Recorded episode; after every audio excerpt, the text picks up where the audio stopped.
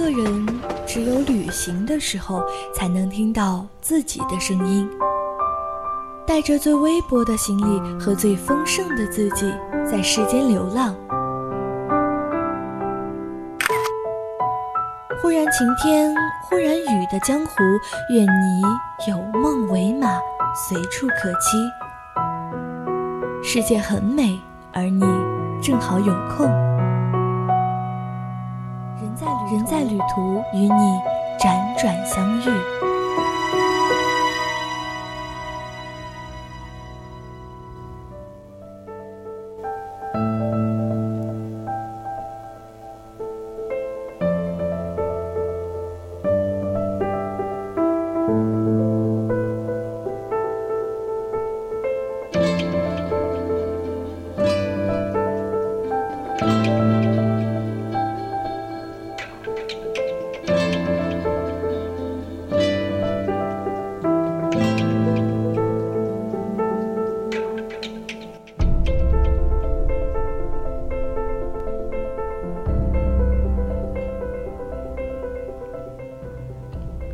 徐州有超过六千年的文明史和两千六百年的建城史，是著名的千年帝都，有九朝帝王徐州记之说。徐州是两汉文化的发源地，有彭祖故国、刘邦故里、项羽故都之称。因其拥有大量文化遗产、名胜古迹和深厚的历史底蕴，也被称作东方雅典。苏北小城徐州，偏居江苏最北端。这里没有北上广的繁华，也没有苏杭的大唐美景，没有莫高窟的沉重历史，这里只有小城独有的特色与惬意。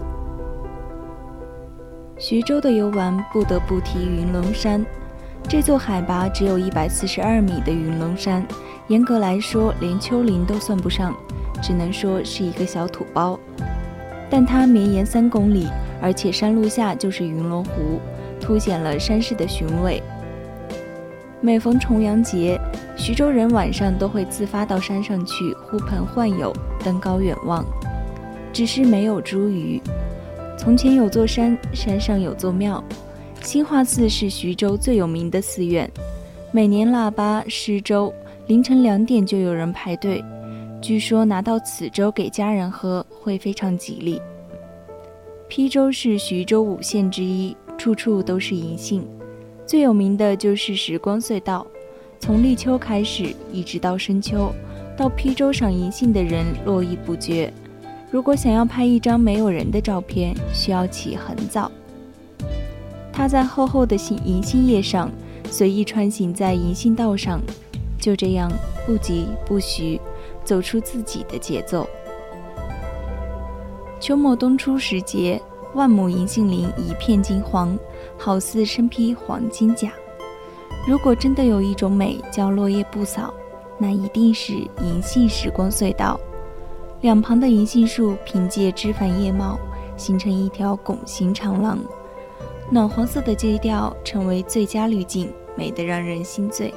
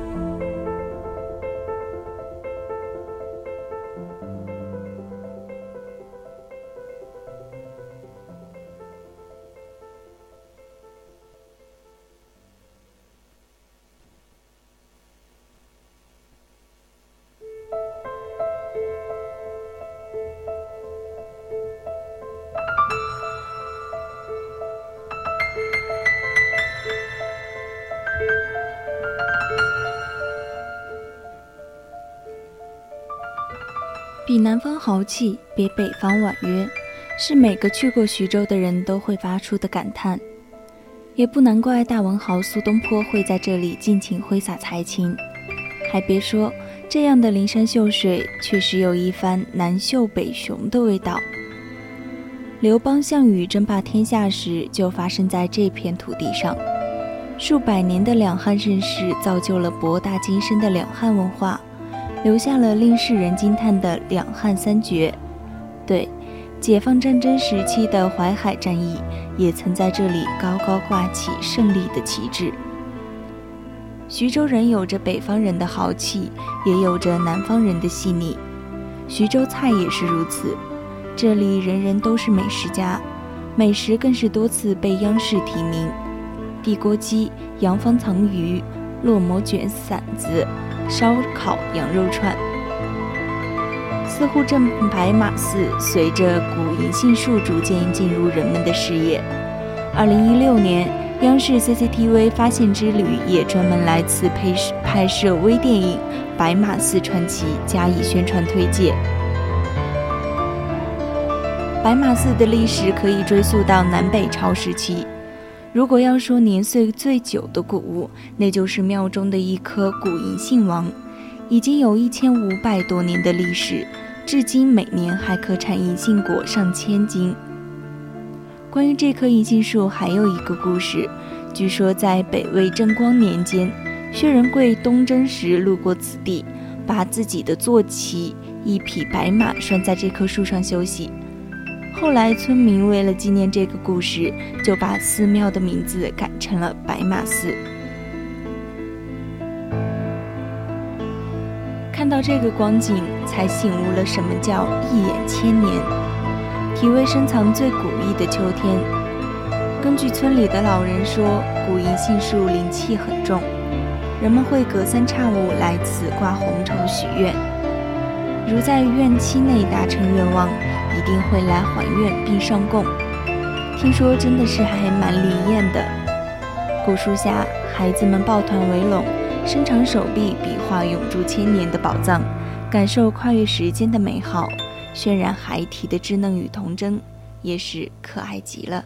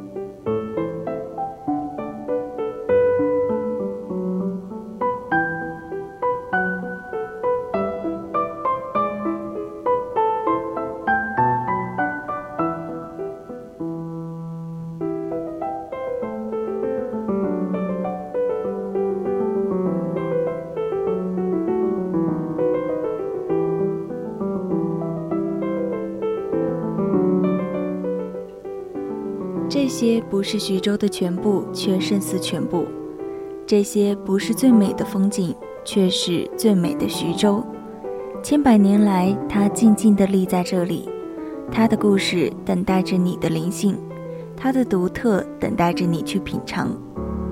人在旅途，找个闲空去看看世界最美的日落，枕着海风入梦来。现在也到了跟大家说再见的时候了。我是淼淼，我们下期节目再见。